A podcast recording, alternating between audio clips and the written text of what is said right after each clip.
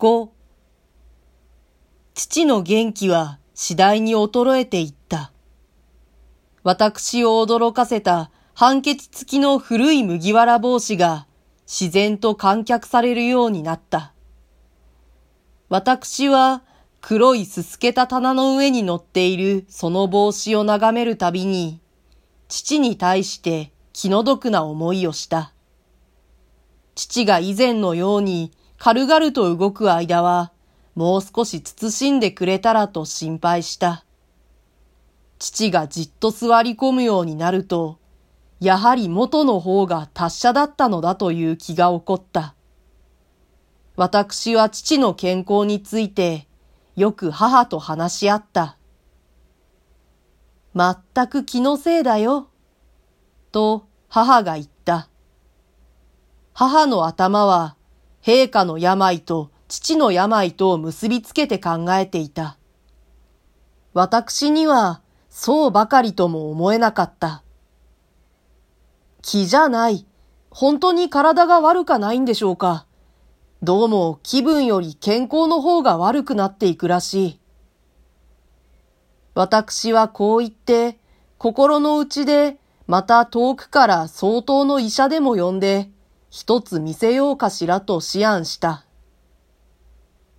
今年の夏はお前もつまらなかろう。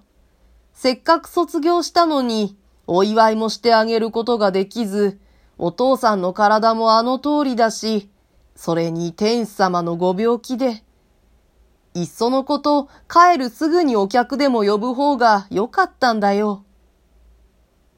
私が帰ったのは、7月の5、6日で、父や母が私の卒業を祝うために客を呼ぼうと言い出したのは、それから一週間後であった。そうしていよいよと決めた日は、それからまた一週間の余りも先になっていた。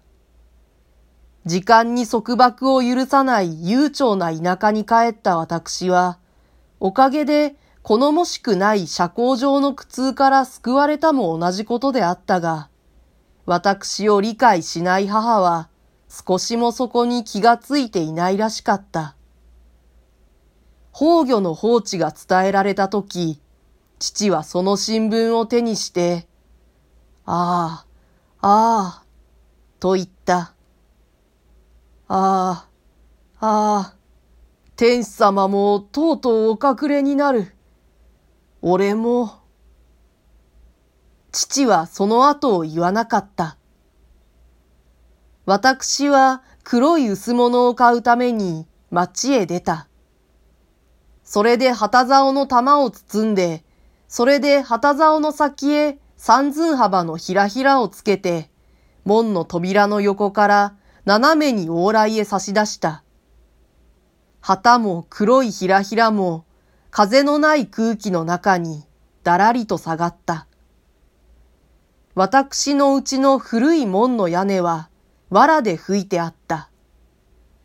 雨や風に打たれたり、また吹かれたりしたその藁の色は特に変色して、薄く灰色を帯びた上に、ところどころの凸凹さえ目についた。私は一人門の外へ出て、黒いひらひらと白いメリンスの字と、字の中に染め出した赤い日の丸の色とを眺めた。それが薄汚い屋根の藁に映るのも眺めた。私はかつて先生から、あなたのうちの構えはどんな体裁ですか？私の郷里の方とはだいぶ趣が違っていますかね？と聞かれたことを思い出した。私は自分の生まれたこの古い家を先生に見せたくもあった。また先生に見せるのが恥ずかしくもあった。私はまた一人家の中へ入った。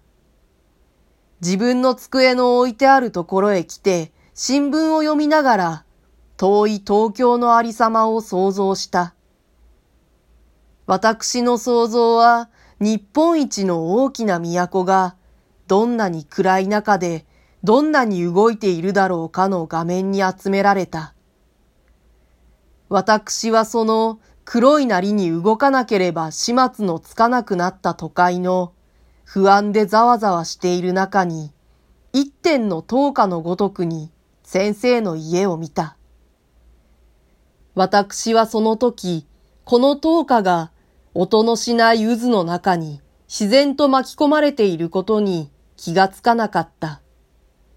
しばらくすれば、その日もまた、ふっと消えてしまうべき運命を目の前に控えているのだとは、もとより気がつかなかった。私は今度の事件について、先生に手紙を書こうかと思って筆を取りかけた。私はそれを10行ばかり書いてやめた。書いたところは寸々に引き裂いてくずかごへ投げ込んだ。先生に当ててそういうことを書いても仕方がないとも思ったし、前例に調してみると、とても返事をくれそうになかったから。私は寂しかった。それで手紙を書くのであった。そうして返事が来ればいいと思うのであった。